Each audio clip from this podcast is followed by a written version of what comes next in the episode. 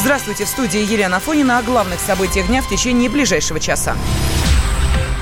На доме грузинского журналиста Георгия Габунии появилась табличка. На ней по-грузински написано «Здесь гнездится злой петух». Телеведущий Рустави-2, который оскорбил Путина, живет в Тбилиси. Там сейчас находится наш специальный корреспондент Дина Карпицкая. Она с нами на прямой связи. Дина, приветствую тебя. Известно, кто повесил табличку?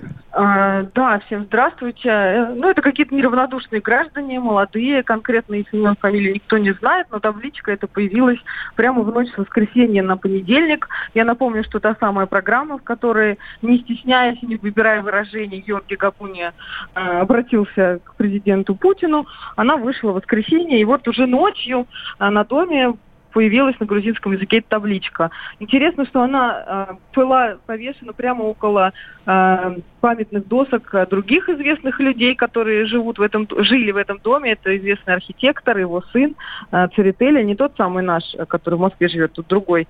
Вот. И прямо такой позор был здесь и висел буквально два дня. Потом кто-то табличку эту снял. Я сегодня там была, пообщалась с соседями, узнала кое-что про Георгия, про его семью. А, в этом доме живет его мать. Мать его Джульетта, она известная телеведущая грузинская. Она была первым а, диктором, первой ведущей вообще, вот, которая работала в прямом эфире в Грузии, ее знает вся страна, она очень уважаемая. Сейчас ей уже за 80 глубоко, и она э, не выходит из дома последний год. А вообще, во-первых, по состоянию здоровья, во-вторых, потому что ей стыдно смотреть в глаза соседям. Все, кто ее видит, начинают высказывать и говорить, что вот а что же ваш сын творит. Дело в том, что сам Георгий, он э, далеко не в первый раз прославился в своей стране, но за пределы Грузии это вышло вот сейчас. А до этого он э, здесь веселился, шалил по-разному в своей программе. Очень часто любил проходиться по религиозным темам. А, в Грузии очень религиозные люди, они относятся серьезно и к церкви, и к постулатам церковным.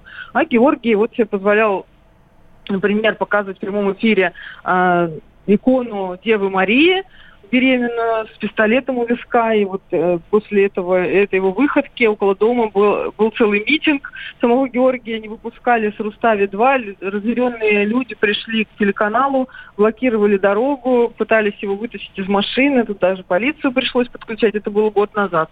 Сейчас вот это вот новый скандал на фоне того, что проходили все эти и проходят до сих пор митинги, и было отменено авиасообщение, а огромное количество местного населения задействовано именно в сфере туризма, все кормятся да, с наших с русских туристов, а тут резко раз самолеты перестали летать, люди только себе пришли, тут раз новая выходка. И вот, э, конечно, э, к дому, к него, к его очередной раз собралась толпа там и с этой табличкой, с вениками, э, кричали, ругались. Но сам Георгий, кстати говоря, в этом доме уже не живет, он год как переехал, там осталась жить его семья, мама, папа и брат с сестрой. У них там несколько квартир в одном подъезде. Ну вот они последние несколько дней на улицу не показываются. Ну, что касается в целом обстановки... А, у нас же есть, да, сосед, который просил передать всем россиянам э, свое послание. Да, ну давайте как раз это послание услышим сейчас. Мне очень вот это все очень даже понравилось. Выступление Путина очень понравилось. В смысле, зрело рассуждает, зрело рассудил эту ситуацию и правильно все сказал. Из-за двух человек, из-за двух-трех идиотов уже. Нельзя, чтобы там вся нация расстрадала. Ну, там неприятно стало, просто понимаю. И это бы вытерпели, если что бы, в смысле, ну, человек, он приспосабливается ко всему, но зачем? Был бы финансовый кризис еще, там, доллар бы еще больше поддорожал. Черт с ним бы и это перенес, но зачем? Из-за двух дураков, неправильно рассуждающихся людей, что пострадал весь народ, это, я считаю, неправильно. Дин, скажи, пожалуйста, одного дурака, ну, понятно, о ком речь идет. Второй-то кто? Второй дурак – это генеральный директор э, телеканала «Рустави-2», а, Нико его зовут, я извиняюсь, фамилию сейчас не выговорю грузинскую, Вардылашвили, да. Вот, этот ближайший друг э, Габуни, мне соседи рассказали, что вот когда там жил Георгий, этот Нико постоянно к нему приезжал, и после работы они по три, по четыре часа сидели почему-то в машине, о чем-то общались, и у всех есть подозрение, что у них не просто рабочие отношения, так скажем, а более близкие. Вот, но э, ну, как говорится, кто свечку не держал, тот не знает, но вся Грузия, вся Грузия называет их парочкой. Вот. А, Дина, а удалось пообщаться с кем-то из э, коллег э, Габуни с э, Рустави-2, или, может быть, тебе удалось на сам телеканал, на самом телеканале побывать?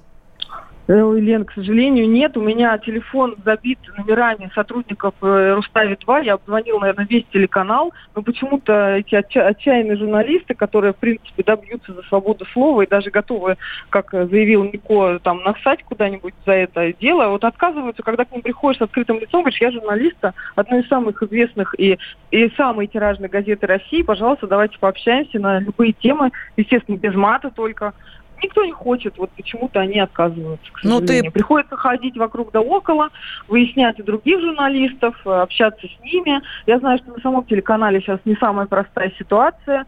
Дело в том, что э, Михаил Саакашвили заставил продать этот канал его владельца еще 8 лет назад. И когда Саакашвили уехал из Грузии, владелец вернулся, подал в суд – отсудил обратно свой телеканал, и вот в ближайшее время он перейдет из рук вот двух братьев грузинских, которые живут, кстати, на Украине, а, обратно, скорее всего, вот к этому человеку. Его имя я попозже еще озвучу, сейчас пока не время. Вот я готовлю материал. А, и сейчас вот 18 июля в Страсбургском суде будет уже окончательное решение, апелляция, и а, все там сидят на грани увольнения. Особенно первую очередь боятся увольнения сам Габуни и его приятель, генеральный директор телеканала Никол Гвардалашвили, потому что они в первых списках уже сейчас даже пытались их уволить, пока это не удается. Поэтому там ситуация, конечно, непростая на телеканале, может, они из-за этого не хотят общаться, но вот так вот. Пока угу. так, такая. Информация. Дина, а что касается самих э, митингов, продолжаются они, не продолжаются? Успокоились немножечко на улицах? Ну, вообще в целом ситуация намного стала спокойнее после заявления Владимира Владимировича о том, что санкций не будет. Руставели перестали перекрывать проспект, потому что до этого каждый день там собиралась огромная толпа, все друг на друга, кто за Россию, кто против. Э, вот кто призывал уволить Габуню, кто призывает уволить министра МВД грузинского. Сейчас остались только та самая оппозиция, которая митингует 21 июня, с того самого момента, когда наш депутат Гаврилов сел не в то кресло. Каждый день у них тут а, митинг, он начинается примерно в 7 вечера, длится часа 3, очень такой я бы сказала, тихий, спокойный, собирается человек, может, 150, Интересно, что уже э, обросла инфраструктурой вся эта площадка перед парламентом. Вместе с митингующими туда приходят бабульки семечки продавать, приходят э, подростки, которые зарабатывают деньги. Вот стоит парень молодой, продает леденцы на палочке, и на каждом наклейка «Стоп э, стоп Раша. Я к нему подошла, хотела уточнить, э, кто его надоумил это сделать, сам он. Парень вообще ни слова не знает по-русски, по-английски он тоже не разговаривает. Вот, э, кстати, много молодежи здесь не знает уже русского языка. Э, также туда постекаются туристы поглазеть, кто-то делает селфи на фоне грузинской революции. В общем, такая вот грузинская веселуха. Это все выглядит не как акция протеста, а как скорее сбор людей. Потом музыку врубает, начинает танцевать. В общем, вот такая грузинская Дина, а чего хотят-то, требуют-то чего? Изменились ли какие-то требования, не знаю, там плакаты и лозунги?